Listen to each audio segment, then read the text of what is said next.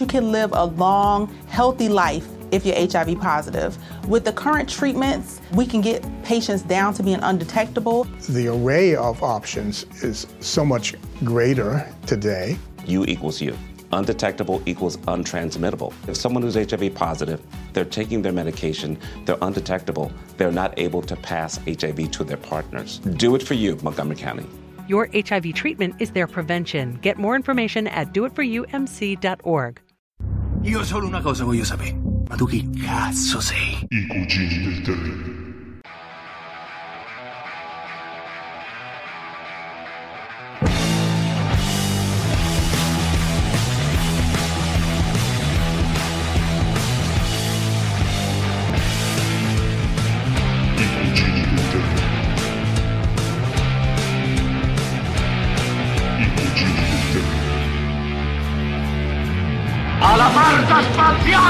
Vengono fuori dalle fottute pareti!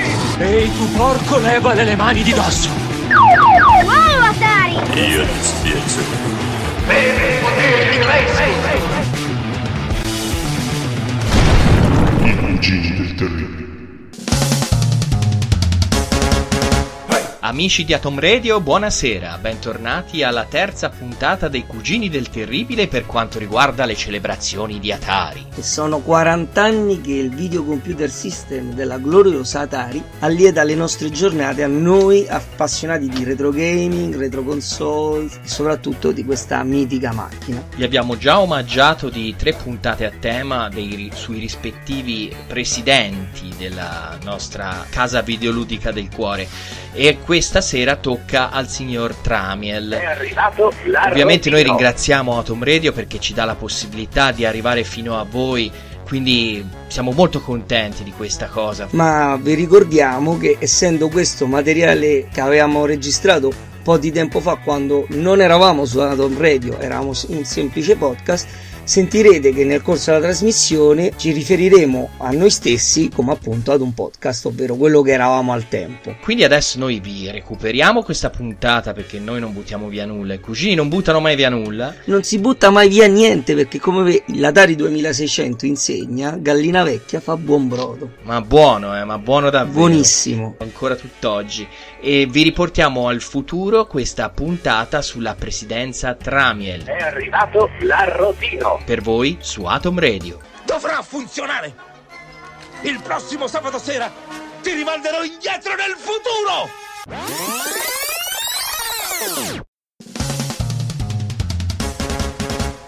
Se tutto il mondo animale si risveglia, se i livelli di serotonina nel vostro organismo sono saliti vertiginosamente, se il vicino di casa con l'alito cattivo oggi vi tiene aperto il portone e mastica mentine, un motivo c'è. È con enorme soddisfazione che un meteoropatico come me vi annuncia che è ufficialmente arrivata la primavera. So che può sembrare banale, ma per me è un gran momento.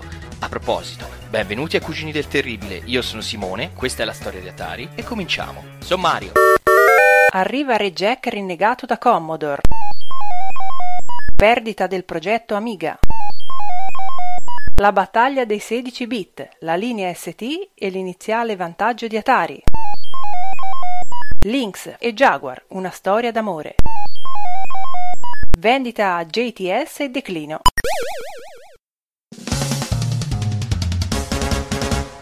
E benvenuti ai Cugini del Terribile, il podcast di roba seria per gente poco seria. Oggi, stasera, staremo a parlare dell'ultima parte della storia di Atari. Finalmente. Quella che riguarda il presidente Jack Tramiel. Donne, è arrivato il terzo blocco di Orgoglio, Pregiudizio e Atari. L'hai scritto te e neanche te lo ricordi. Scusate se entro a gamba tesa, ma sono contento di essere arrivato alla fine di questo podcast perché questa gente, questa calca sempre intorno a me ormai mentre esco per strada, sì, veramente non la riesco più a gestire. Sì, sappiamo proprio delle stelle del cinema. Non sappiamo più come uscire senza essere bombardati. Ma il peso, sì, del, il successo. Peso del successo è il peso del successo, sì. È il peso del successo. Il resto è una parabola, no? Si parte dalle stalle, poi si arriva alle stelle, poi ci si droga e si muore. Esatto. Finisce così, no? E... però siamo molto contenti di aver ricevuto così tanti riscontri, vero ragazzi? Non, non ce lo saremmo mai aspettati. Insomma, gente che ci contatta, ci scrive su Facebook, Facebook, ci minacciano, anzi, ci minacciano creditori alla porta. polpette al cane, tutto, cioè abbiamo tutto, proprio tutto, il corredo ormai completo. E infatti cogliamo l'occasione noi tre tutti insieme per ringraziare tutti quelli appunto che si sono espressi a favore di questo mini progetto della storia di Atari. Arigato, arigato. Sì sì sì, arigatone, penna arrabbiata, tutto quello che volete. Non siamo degni, non siamo degni. Facciamo così. Vabbè, comunque ecco, eh, partiamo in tromba ragazzi, partiamo in tromba così eh, stralciamo la ringraziamo cosa. Il signor Santilio che non l'abbiamo neanche nominato. Eh, vabbè, capirai. Sto qua da tre puntate. No, perché, eh, ma no, ma lo dobbiamo nominare perché sennò poi quando lui dominerà il mondo ci annichilirà col suo potere, il suo dominio. Mi sfogherà sulle nazioni circostanti. Gianluca, quando tu dominerai il mondo, che ti farai sì. il tuo mini me, poi sì. io sarò molto invidioso del tuo mini Santilio, capisci? Io voglio l'opzione sul tuo mini Santilio. Guarda, ragazzi, non vi preoccupate. Lui avrà anche il suo mini Simone Guidi. Oh Dio, Dio, che bello. Lo porto come su calci in culo. Su calci in culo, ma fantastico, guarda. Ah, dunque, recap per chi si fosse sintonizzato adesso. Giusto ora sui Cugini del Terribile plus Gianluca Santilio. Sì, ma non glielo perdoneremo mai che si è collegato solo adesso, solo adesso, solo adesso, alla fine di tutto. Macumbe, macumbe per quelle persone lì, capisci come va? E noi però siamo buoni. Certo, noi siamo buonissimi. E gli ricordiamo tutto quello che è successo prima. Certo, abbiamo fatto un primo podcast riguardante la storia di Nolan Bushnell, per poi dopo passare col secondo podcast all'avvento di Ray Kassar, e adesso cominciamo con l'ultimo presidente che è Jack Tramiel. Donne, è arrivato l'arrotino e l'ombrellaio. Ed eccoci qua, rientrati in trasmissione con lo scivolo alla volée. Dove eravamo rimasti? Eravamo rimasti che il signor Jack Tramiel si compra Atari Corp, cioè la divisione eh, console e computer di Atari. Il fortunello arrivava direttamente dalla presidenza della Commodore, che aveva mollato a gennaio. Tra l'altro, a gennaio di quell'anno. Mollato è un po' un eufemismo, visto che stava prendendo ai ferri corti con tutto il consiglio di amministrazione. Era ben voluto, eh? E soprattutto col finanziatore principale, eh? Ivi compreso il signor Irving Gould, che era quello eh, esatto. che ci metteva i soldi. Quello che ci metteva i soldi. Però è strano perché anche lì fu un matrimonio di lunga data. Loro dal, dagli anni, dall'inizio avevano questo rapporto strettissimo e poi alla fine se deflaglarono così quell'anno. Il problema, il problema è che pre- erano le visioni eh, contrastanti dal punto di vista imprenditoriale che c'aveva Jack Tramiel e tutto il resto della Commodore, fondamentalmente, perché lui da sempre da sempre da sempre aveva portato, fin da quando la Commodore faceva le macchine da scrivere, aveva portato avanti questa sua condotta volta comunque all'ottimizzazione dei costi, al risparmio, all'attacco marketing furioso, guerra dei prezzi, eccetera eccetera, cosa venne esasperata nel recente mercato degli home computer, dove i, i margini di guadagno si potevano ottimizzare ulteriormente. La pietra dello scandalo fu l'introduzione della serie duecentosessantaquattro, cioè ovvero la serie di otto bit che erano il Commodore Plus quattro sì. e il Commodore sedici, esatto. che venne creata da Tramiel come successori al Commodore sessantaquattro, perché lui voleva attaccare la fascia di mercato che secondo lui era costituita dallo Spectrum in Europa, cioè un computer a basso prezzo rivolto principalmente al, all'educational, cioè avendo ormai suo malgrado, perché lui non considerava il Commodore sessantaquattro una macchina da gioco, ma la considerava una macchina per lo small business, mm-hmm. cosa che non fu mai, infatti non fu mai, però suo malgrado Eh, avendo occupato già quella fascia di un computer videogiocoso che a lui non è mai piaciuta, dice adesso facciamo il Commodore sedici che va a essere il successore del VIC venti e il Plus quattro che sarà la macchina per il piccolo business, però lo vuol fare al risparmio perché vuole attaccare il settore appunto economico rappresentato dallo Spectrum, perché in dubbio comunque il Commodore sessantaquattro al lancio era una macchina abbastanza cara, e questa è una cosa che, visto il flop, è l'ultimo progetto in cui la Commodore gli dà carta bianca. Dice non siamo d'accordo, però fino adesso le due scelte più o meno eh, fal. Però siccome c'è un flop, grassissimo di quelle macchine. Allora a quel punto col consigliere amministrazione coglie la palla al balzo e gli dice: sai che c'è? Ciao. E danno il ben servito. E lui per tutta risposta, con la sua bella liquidazione, i suoi soldi eccetera eccetera, coglie la, l'occasione di comprarsi Atari. Perché? Per due motivi. Primo di tutto perché c'aveva un progetto imprenditoriale che era quello della creazione della macchina a sedici bit a basso costo, l'anti-Macintosh per tutti, e dall'altro poi perché dice: ah, ma avete cacciato via, mo vi faccio il culo. eh, e porta c'era anche un fattore personale non indifferente. Assolutamente sì. Ma poi farle il culo con la Commodore, ragazzi, cioè, è veramente... Ci sono anche delle versioni che dicono che la via dello scandalo non fu tanto la sconfitta del, della serie duecentosessantaquattro quanto il fatto che lui voleva mettere in non so che posizione dentro i Commodore suo figlio, uno dei, uno dei suoi figli. Quello l'ho sentito anch'io, che lui aveva questa forte componente familiare, sì, che poi si è visto in Atari. Eh, si è visto in Atari. Bene, eh? Ha piazzato tutti i figli in giro. Sì, sì, sì, sì. Infatti lì hanno detto: cioè, scusa, è questo, è quello, è quell'altro, ma pure tu figlio, mi pare un po' troppo. E cioè, arrivarono ai ferri corti, quindi si dimise perché non c'era proprio altre possibilità. Comunque il buon Jack era un vero mastino degli affari, eh? Però ragazzi, aveva l'indole da bottegaio. Sì. Soprattutto per questa cosa politica estrema del prezzo, no? Lui tentava sempre di ribassare il prezzo. Oltretutto aveva questa visione computer centrica, già, lui già guardava ai sedici bit quando entrava in Atari per, i, per gli otto. Per questo motivo appena lui fu eletto, non fu eletto, lui diventò presidente, si compra la poltrona. Esatto, lui si è comprato la poltrona. La politica di Atari fu rivolta verso la conquista del mercato degli home computer per fare culo a Commodore. E la prima mossa per vincere questa sanguinosa guerra dei computer era proprio accaparrarsi, come abbiamo detto prima, il, il next step, cioè i sedici bit, perché come sapete tutti ragazzi, quando un uomo con un computer a otto bit incontra un uomo con un computer a sedici bit, l'uomo col computer a otto bit è un uomo morto. Esatto. Sempre che il computer a sedici bit non sia il Texas Instruments novantanove a quattro.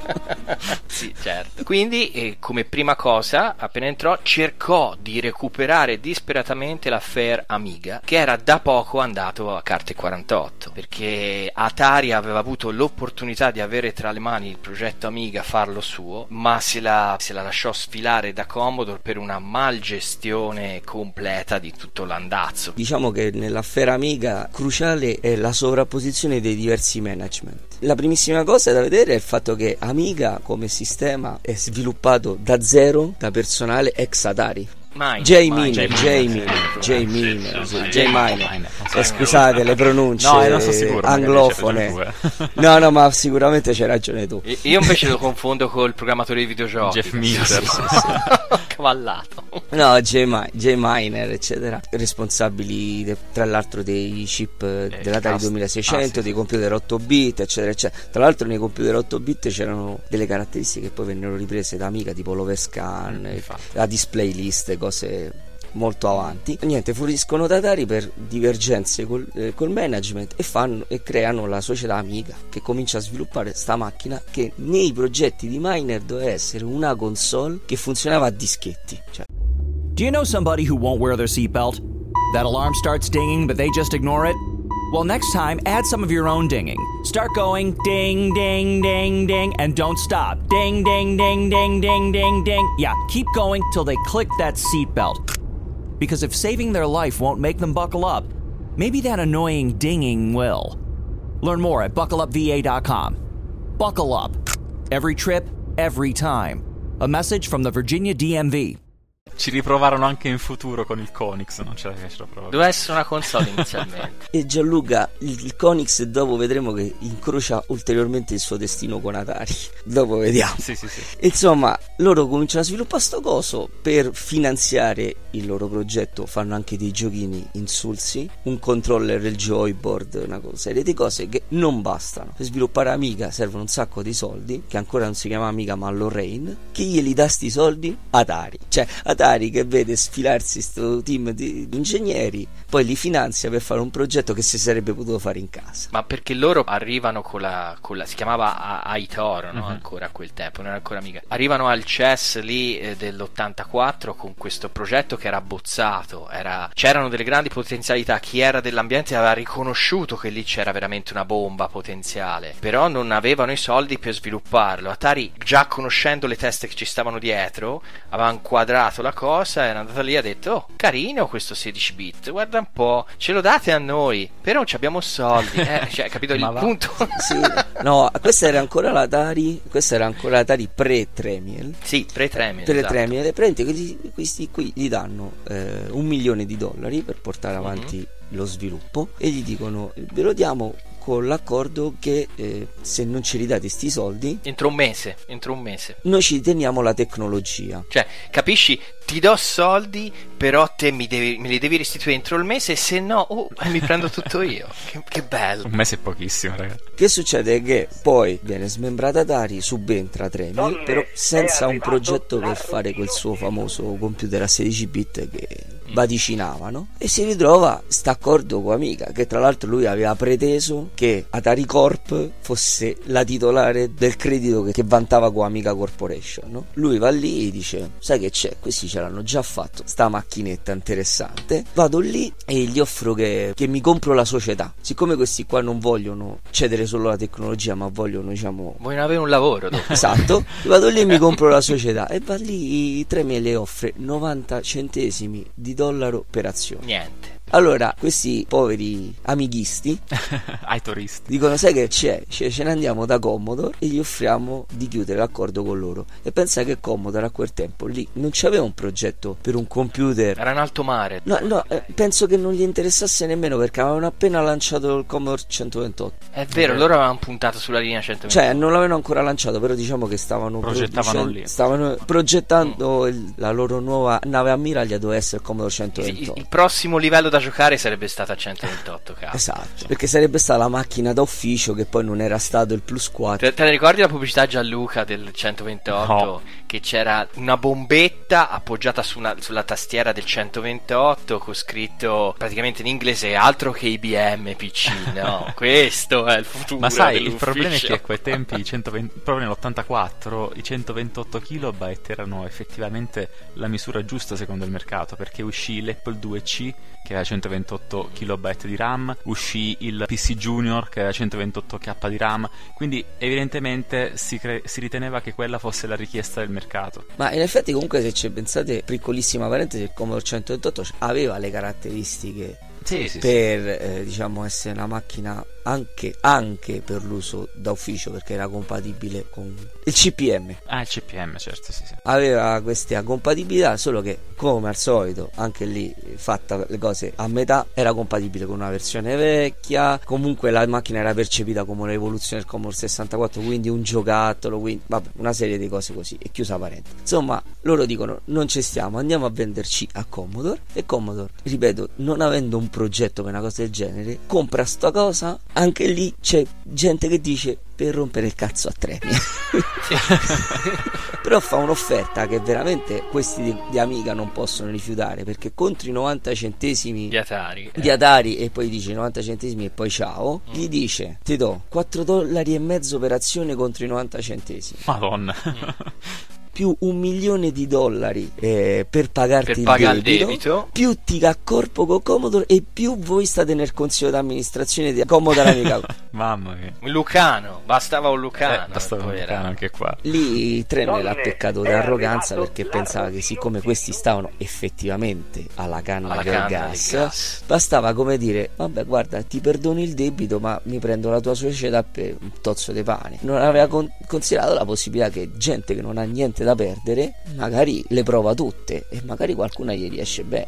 E così sfuma il progetto Amiga, il, il progetto Atari Amiga, e, va, eh, e sì. Infatti Amiga va a Commodore e Atari si ritrova così spiazzata nel mezzo, e per poter vincere la battaglia dei sedici bit si tuffa sul progetto S T, che era già in parziale sviluppo da, dalla gestione precedente. Jack Donne ci mette ulteriormente lo zampino, perché, come abbiamo avuto occasione di parlare diverse volte, no Emiliano, eh, alla fine l'Atari S T è un computer fatto con componenti semplici, assemblato fatto velocemente, in fretta e furia, per essere sul mercato prima degli altri e essere competitivo col prezzo. Assolutamente sì. E da quel punto di vista lì riuscirono, perché uscendo prima, e poi la macchina effettivamente non era così malvagia, si accaparrarono immediatamente la fetta maggiore del mercato. Inizialmente l'S T faceva il culo Amiga, sembra incredibile, eh sì, ma faceva il culo. Assolutamente. I primi due anni anche il software veniva sviluppato prima su piattaforma S T e poi portato, convertito su Amiga. Nell'ottantasette poi ci fu il sorpasso nelle vendite, perché l'Amiga ovviamente era effettivamente una macchina superiore all'S T per certi versi più importanti, e dopo anche gli sviluppatori dall'ottantanove in poi accaparrarono definitivamente l'S T e cominciarono a fare programmi esclusivamente sviluppati su Amiga, e quindi che sfruttavano appieno le potenzialità della macchina, no? Vale la pena soffermarsi sul discorso dell'S T, perché probabilmente è la macchina più significativa di tutta la gestione Tramiel, sì, assolutamente, di, di, At- di Atari Corporation, perché fu l'unica che ebbe un successo anche considerevole, perché sì, come, no, buono, molto come, buono, sì, come detto, soprattutto i primi due anni era leader dei vendita nei sedici bit a basso costo, perché cioè, non dimentichiamo che nel mercato c'era un altro sedici bit che però i comuni mortali non si potevano permettere, che era il Macintosh, però vabbè.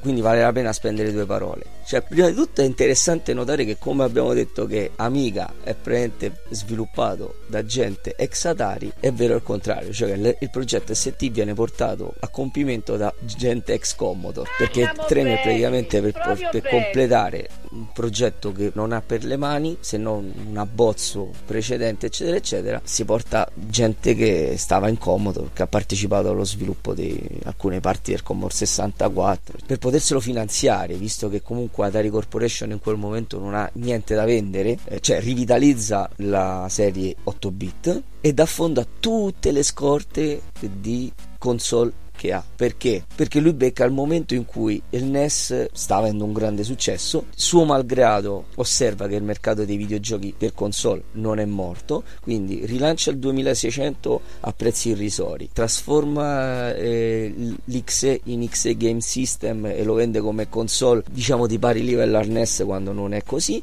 e lancia diciamo la console eh, principe che Next do- Generation che, che era il settemilaottocento, che era stato congelato perché quando Quando lui entra dice no, ma sta roba sì, non la proprio vendo. Proprio da lui, tra, congelato esatto, da, lui da lui due anni prima. Esatto, io sta roba non la vendo. Poi dice oh, tirate fuori che devo vendere perché abbiamo bisogno di soldi. E si mette lì. Ed è un, pure un peccato, perché il settemilaottocento venduto un anno prima come eh, sì, avrebbe avuto un, un certo su, un esito differente, una sua ragione di esistere. Niente, insomma, si finanzia questo progetto S T, e l'S T in effetti è una macchina che, come giustamente diceva Simone, è fatta con componenti da elettronica discreta, cioè c'ha un sessantottomila, un display chip che non c'ha niente niente di che, niente no. di che e un chip audio che è quello della, dell'Amstrad C- Spectrum centoventotto, esatto, dell'Amstrad C P C, dello Spectrum centoventotto e dell'M S X. Però dov'è che è interessante il progetto S T e che gli dà quella marcia in più che gli permette all'inizio di, di tutto il sistema che gli viene costruito intorno a questa architettura hardware che non ha niente di particolare, perché riescono a tirare fuori, basandosi sul gem, un sistema operativo solido, compatibile con M S DOS, riescono a indirizzare le capacità di questo computer dandogli una sua identità ben precisa, con scelte intelligenti dal punto di vista degli accessori che gli vengono forniti e che vengono venduti a corredo, tipo un monitor ad alta persistenza bianco e nero interessante, la mai sufficientemente citata eh, porta MIDI per il collegamento degli strumenti, e mantenere basso il prezzo, perché io ricordo che nel millenovecentottantotto circa un Atari cinquecentoventi S T non arrivava a ottocentomila lire, mentre un'Amiga cinquecento, che più o meno dovrebbe essere stata la macchina eh, sì, de- a, livello. a livello, sfiorava il milione. Quindi se uno non aveva necessità ludiche, l'Atari S T era una macchina assolutamente eh, degna e per certi versi preferibile ad Amiga, perché aveva un sistema operativo più stabile di quello di Amiga, che venne, venne tirato fuori, adattato da uno preso al, all'ultimo momento sul banca, alla bancarella di Porta Portese, perché se no non ci stanno dentro quei tempi. Il monitor ad alta persistenza lo, per, lo faceva diventare una scelta interessante per fare il desktop publishing a basso costo, senza dover spendere cinque milioni per Macintosh. La porta MIDI lo rendeva una scelta interessante per i musicisti. Ma infatti l'Atari S T fece breccia nel cuore dei musicisti, perché in quel periodo lì gente come i Fleetwood Mac, Oldfield, Mike Oldfield, Jean- Jean-Michel Jarre, io me lo ricordo in un video con l'S T, Fatboy Slim, anche pure Madonna, se lo videro comparire negli studi di registrazione e diventò un elemento fondamentale. Io ti posso dire che al giorno d'oggi ci sono ancora degli, degli e, studi esatto, che, che ce l'hanno ancora, usa. ce l'hanno sì, ancora. Sì. Ci sono il gruppo gli Atari Teenage Riot, si chiamano Atari, non per eh, per questo motivo, non per l'Atari duemilaseicento. No, perché, perché hanno cominciato a fare musica con l'Atari S T, con la porta MIDI. In odore all'Atari S T si sono chiamati Atari Teenage Riot, queste cose così. Sì, l'Atari S T fortissimo. Quello che c'aveva di forte era un'identità ben precisa che gli permise, e oltre a un, un marketing soprattutto relativo al prezzo azzeccato, gli permise di avere una nicchia di mercato solida nella quale l'Amiga non poteva proprio entrare, perché lì l'Amiga venne penalizzato mh, dal punto di vista di macchina business dalle scelte di marketing di Commodore, che vendeva l'Amiga duemila come un sistema super evoluto, che sicuramente lo era, però ovviamente per il costo che c'aveva non poteva aspirare a grosse fette di mercato. Il cinquecento come una macchina per la produttività personale e alto livello, che però per il costo che aveva quel mercato semplicemente non esisteva. Infatti Amiga quando è che comincia a decollare veramente? Quando smette di essere percepita, non, ve- non venduta eh? non venduta mm, percepita, percepita, percepita perché Commodore insisteva a, a, a venderla in quel modo lì, però la gente smette di percepirla come macchina professionale e comincia a vederla come macchina, cioè come l'evoluzione del Commodore sessantaquattro. Esatto. E infatti qual è il modello d'Amiga più venduto di tutti i tempi? Mica l'Amiga duemila, è il cinquecento, è il cinquecento. Allora quando si afferma questo, allora sì che la Amiga può affermare la sua superiorità sul, sul, sull'S T, perché come macchina da gioco precedentemente e inizialmente era stata concepita, allora lì sì che afferma la sua superiorità, perché lì non ce n'è proprio eh, certo, eh, non ce n'è proprio, però come macchina da ufficio paradossalmente l'S T è meglio. La forza dell'S T fu quella di, una volta smessi i panni di pura console coi tasti, mantenere una fetta di mercato di professionisti piccoli ma fedeli, che l'hanno continuato a sostenere, e hanno, perché l'Atari S T nonostante perde il confronto videogiochistico con Amiga, mica muore lì, perché no. Perché poi ci sono sono usciti gli S T, i Mega S T due, i Mega S T quattro, cioè l'evoluzione più muscolosa dello stesso S T, che venivano ulteriormente venduti, e quella gente che magari doveva produrre musica, per fare l'esempio tipico, c'era bisogno solo di una quantità di memoria più grande, si compra l'S T quattro perché gli va benissimo, e non si sarebbe mai comprato un'Amiga senza porta MIDI, per esempio. Eh sì. Allora eh, aprirei una velocissima parentesi che la richiudo subito perché sennò fa corrente e prendiamo anche raffreddore. L'Atari settemilaotto che abbiamo accennato prima fu rimesso in vendita, sì, però aveva una cosa che il suo predecessore non aveva, cioè aveva la retrocompatibilità col duemilasei, e questo lo aiutò moltissimo, che il cinquemiladue fece quella voragine grossissima, eh, anche sì, perché sì. non potevi usarci i giochi del duemilasei. Piccola parentesi a mia volta, aspetta, simpatica, nel senso che aveva addirittura lo stesso chip audio del V C S, cioè sì. praticamente eh sì, eh sì. E furono furbi perché dissero vabbè, l'audio lo mettiamo nelle, via via per cartuccia per cartuccia quando ci servirà qualcosa di più evoluto, e invece praticamente la maggior parte dei giochi, se non quasi tutti, eh, si limitarono a usare quello. E fondamentalmente del settemilaottocento dentro aveva un duemilaseicento. Ah, sì, sì, sì, infatti c'era la schedina del duemilaseicento. Usava il, il chip TIA del, eh, del esatto. duemilaseicento per gestire alternativamente o l'audio del settemilaottocento, oppure se ci metti dentro una cartuccia del duemilaseicento lancia direttamente il gioco lì. Esatto. E infatti ci sono giochi, forse l'unico che uscito fu la versione settemilaotto di Ball Blazer. Eh, Ball Blazer me lo ricordo di sicuro. Che dentro la cartuccia aveva il chip Pochi, eh, che sarebbe il chip audio dei, degli Atari otto bit, esatto. per avere un audio di livello. Infatti quella fu una sciocchezza, per non dire una stronzata, perché i chip audio per i Pochi ce li avevi e lo, li potevi mettere tranquillamente in ah, serie dentro i cartucci, anche perché contro il N E S c'era parecchia differenza a quel punto, eh, dal punto di vista audio. Probabilmente dal punto di vista tecnico l'Atari settemilaotto se la giocava con il N E S, salvo sì, dal sì, punto sì, di vista sì. sonoro. Noi ora vi lasciamo a un pezzo musicale chiptunes, perché noi siamo così, siamo molto easy, e stasera andiamo andiamo... In che nazione ci porti? Andiamo sul classico, eh Gianlu? Ci porti in Francia? Ci, ti porto in Francia con una cover Vai. di un signore che insomma si dice che sappia fare anche a suonare, eh, tra l'altro. Eh sì, l'ho sentito questo nome. Una cover sì. di Rob Hubbard del francese Serge P. Godetevela e ricordate.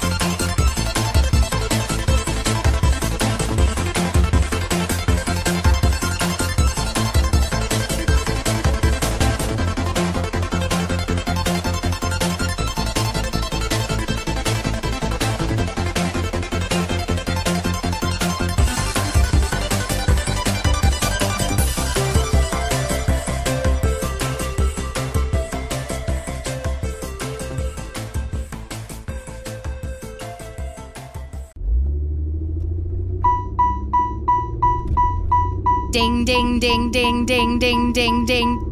Am I getting on your nerves yet? Well, that's the point behind the seatbelt alarm in your car. And if you know somebody who won't listen to it, well, feel free to be annoying and remind them to buckle up. You could save their life. To find out more, go to buckle up v a dot com. Buckle up. Every trip, every time. A message from the Virginia Department of Motor Vehicles. E quindi ora arriviamo al millenovecentottantanove, quando ormai la battaglia dei sedici bit sembra irrimediabilmente persa, perché Amiga ha preso distanze, ha lasciato via dietro l'S T e diciamo che si è aggiudicata la massa dei consumatori, mentre S T si è costruito la sua nicchia, come abbiamo detto prima, di professionisti molto spesso musicali. Siamo nell'ottantanove e abbiamo la zampata di Jack nel mercato delle console portatili, con la messa in vendita della console Lynx. La prese pari pari dalla Epix, eh? Si chiamava Andy, gli piacque molto il progetto e disse: boh, carino, lo prendiamo, lo mettiamo sul mercato. Tra l'altro aveva questa piccola particolarità non da poco, che era il primo sistema di gioco portatile, ecco, con il video bello grosso e a colori retroilluminato. Una figata. Il problemino era che beveva come un'americana, ragazzi. Beveva come, nel senso, beveva energia come un'americana beve birra. Ecco. Ci scusiamo con le americane numerose che seguono il podcast. Certo, perché il suo diretto competitor nell'ottantanove era il Game Boy, no? Aveva un piccolo piccolo monitor monocromatico, sì, monocromatico verde, io ho sempre verde. odiato io ho sempre odiato Guaffa, sì.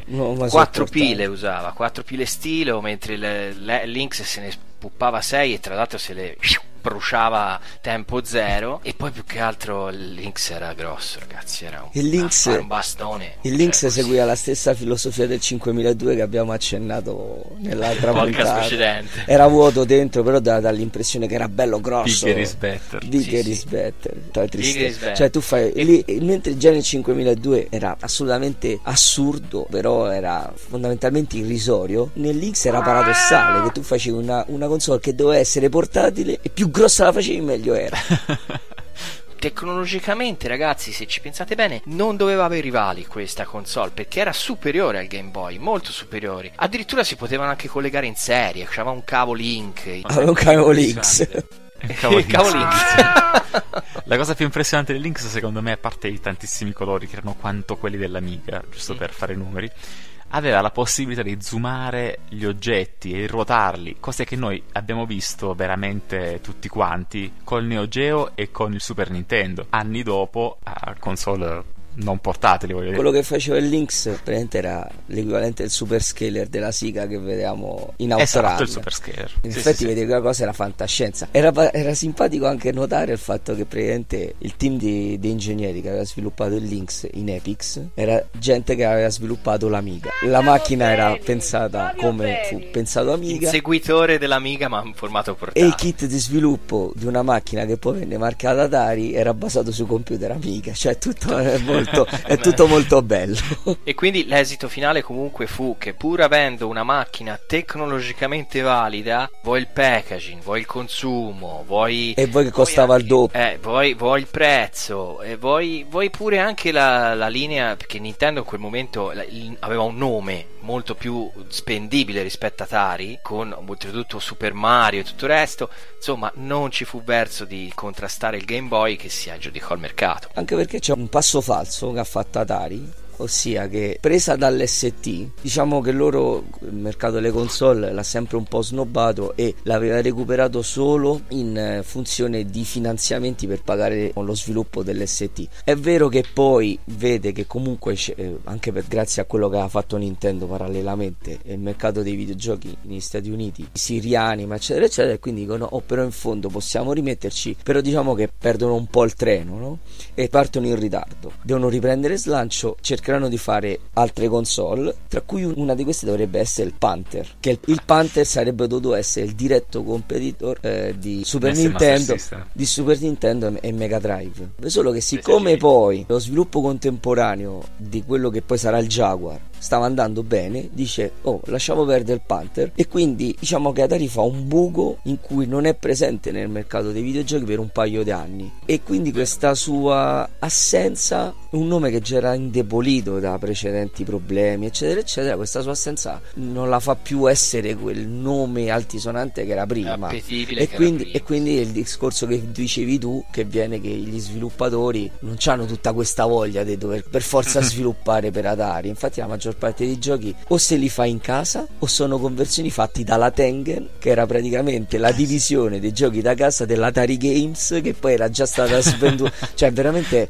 è che Atari in un modo o nell'altro se stessa si butta dalla porta e rientra dalla finestra, cioè. Allora arriviamo all'ultimo gradino, all'ultimo step finale, quello che concluderà poi anche il nostro podcast, perché dopo abbiamo purtroppo poco più da dire sulla gestione Tramiel. Donne, abbiamo l'avvento della console Jaguar, wow, che si presentò agli occhi del mondo nel novantatré se non sbaglio, sì, e si pavoneggiò di essere la prima console a sessantaquattro bit, proprio perché a quel tempo si percepiva la potenza di una console in base alla quantità di bit che la C P U, il processore potevano gestire, no? Allora dice, visto che quella sono a sedici, noi facciamo gli sboroni, facciamo una sessantaquattro, che poi alla fine, come ben sapete ragazzi, non era effettivamente a sessantaquattro bit ma era un mix di vari componenti, esatto, ovviamente, che andavano dai sedici al sessantaquattro, e lì probabilmente hanno fatto una media matematica, oppure ma che media, no, pigliamo direttamente ah, no, quello la cosa veloce. Che esatto.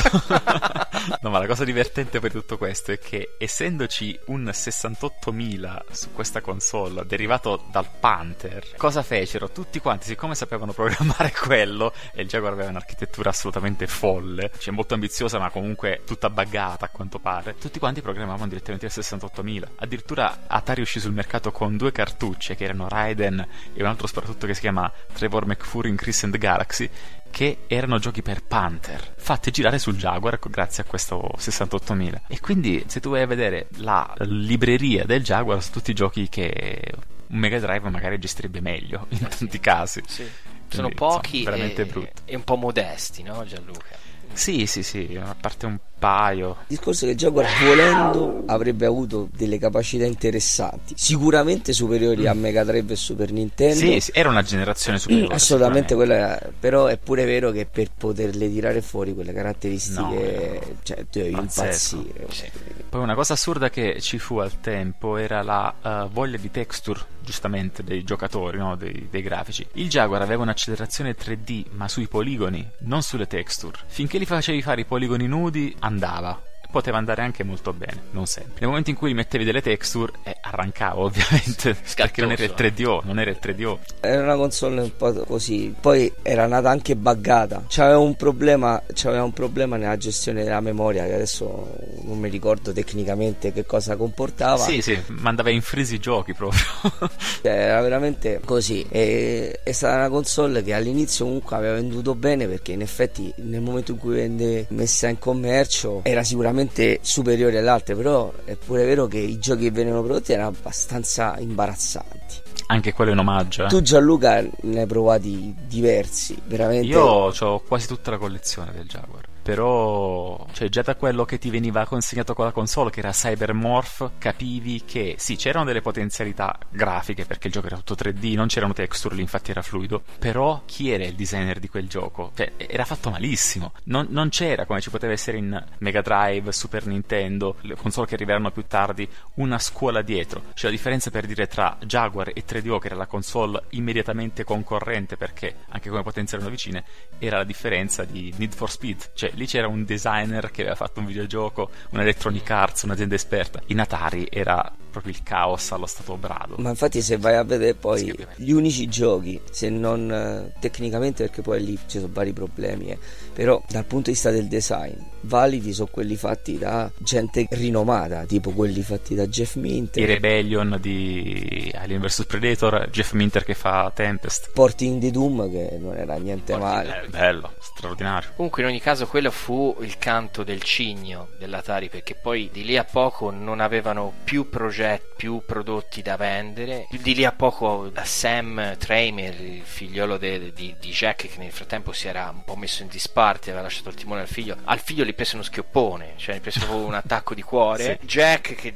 era già in Florida col cocktail, i, i, i sei pantaloncini belli larghi a fiori, era che prendeva il sole, eh, gli, to, gli toccò tornare a, a, a guidare l'azienda e ne giravano i zebedei, cioè un vento faceva nell'ufficio, si volavano tutti i fogli, e disse: sai che c'è, gli capitò questa occasione, perché fu un mezzo inciucio con J T S, il produttore di hard disk, che eh, siccome Atari aveva i soldi, no? Come dicevamo, eh, eh, Emiliano, sì, sì, a... Atari in quel momento aveva ancora i soldi, nonostante soldi. tutto. E perché Atari aveva i soldi? Perché aveva un sacco di liquidità che veniva da aver vinto cause nel corso della sua storia, tra l'altro alcune della gestione precedente a quella dei Tramiel, però siccome il titolarità Cassa. esatto siccome la titolarità di questi crediti era rimasta comunque quella che era Atari, l'Atari di Tramiel, quindi praticamente Atari aveva vinto queste cause e c'ha un sacco di liquidità. Dice: beh, ma tutti questi altri che ce fanno? Non, non, non abbiamo più idee di quello che possiamo fare. E l'unica cosa che facevano con questi soldi era continuare a supportare inutilmente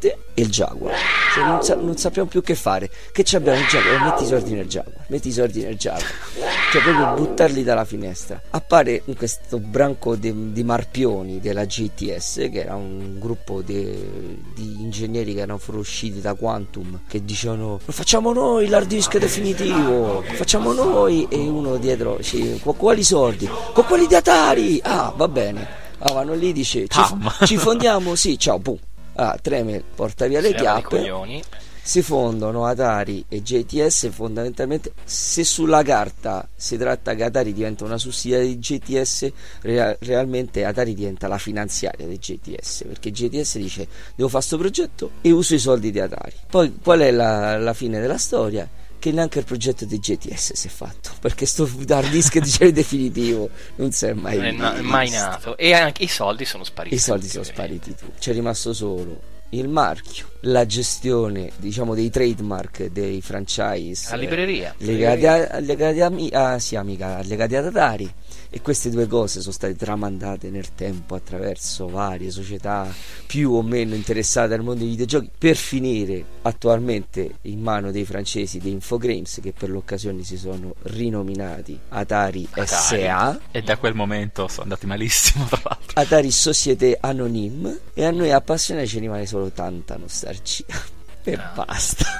E qui, ragazzi, abbiamo finito la nostra cava- lunga cavalcata tra la- le presidenze più significative tre di Atari. Puntate. Tre puntate. Tre lunghissime e soffertissime puntate. Salutiamo i nostri ascoltatori che hanno avuto questa grande pazienza di starci a ascoltare. I, i Cugini del Terribile vi salutano, vi rimandano al prossimo podcast, che non si sa ancora perché si farà, non lo vogliamo neanche sapere adesso, nel momento.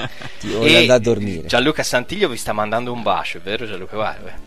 Un bacio agli ascoltatori e a voi che mi avete invitato a questo podcast, che yeah. siete stati grazie fantastici, bravissimi, pazientissimi e simpaticissimi. Grazie a te che ci hai sopportato per tre puntate. Eh, avrei voluto fare di più e avere più aneddoti. La storia non è il mio forte, magari ci ritroviamo in futuro per sì. parlare di... Ma tu c'hai tutta la collezione del Jaguar, non potevi mancare. Eh, vabbè, sì, capirai.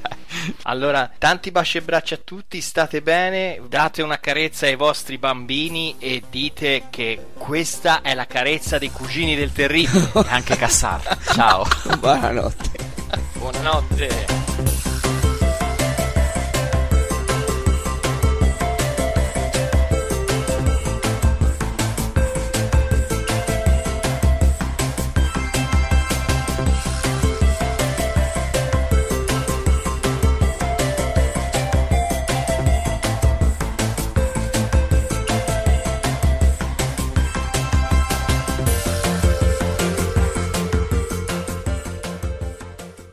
Is inflation taking a bite out of your grocery budget? Andrews Federal Credit Union is here to help. Introducing our Inflation Buster Share Certificate with five percent A P Y for seven months, now through December second. Bring your money to Andrews Federal Credit Union today. The Inflation Buster account must be open with new money. Andrews Federal Credit Union membership is not just for the military. We also serve the community. Visit andrews f c u dot org. Federally insured by N C U A. Membership eligibility required. A P Y equals annual percentage yield. Must have a one thousand dollars minimum balance to earn advertised A P Y.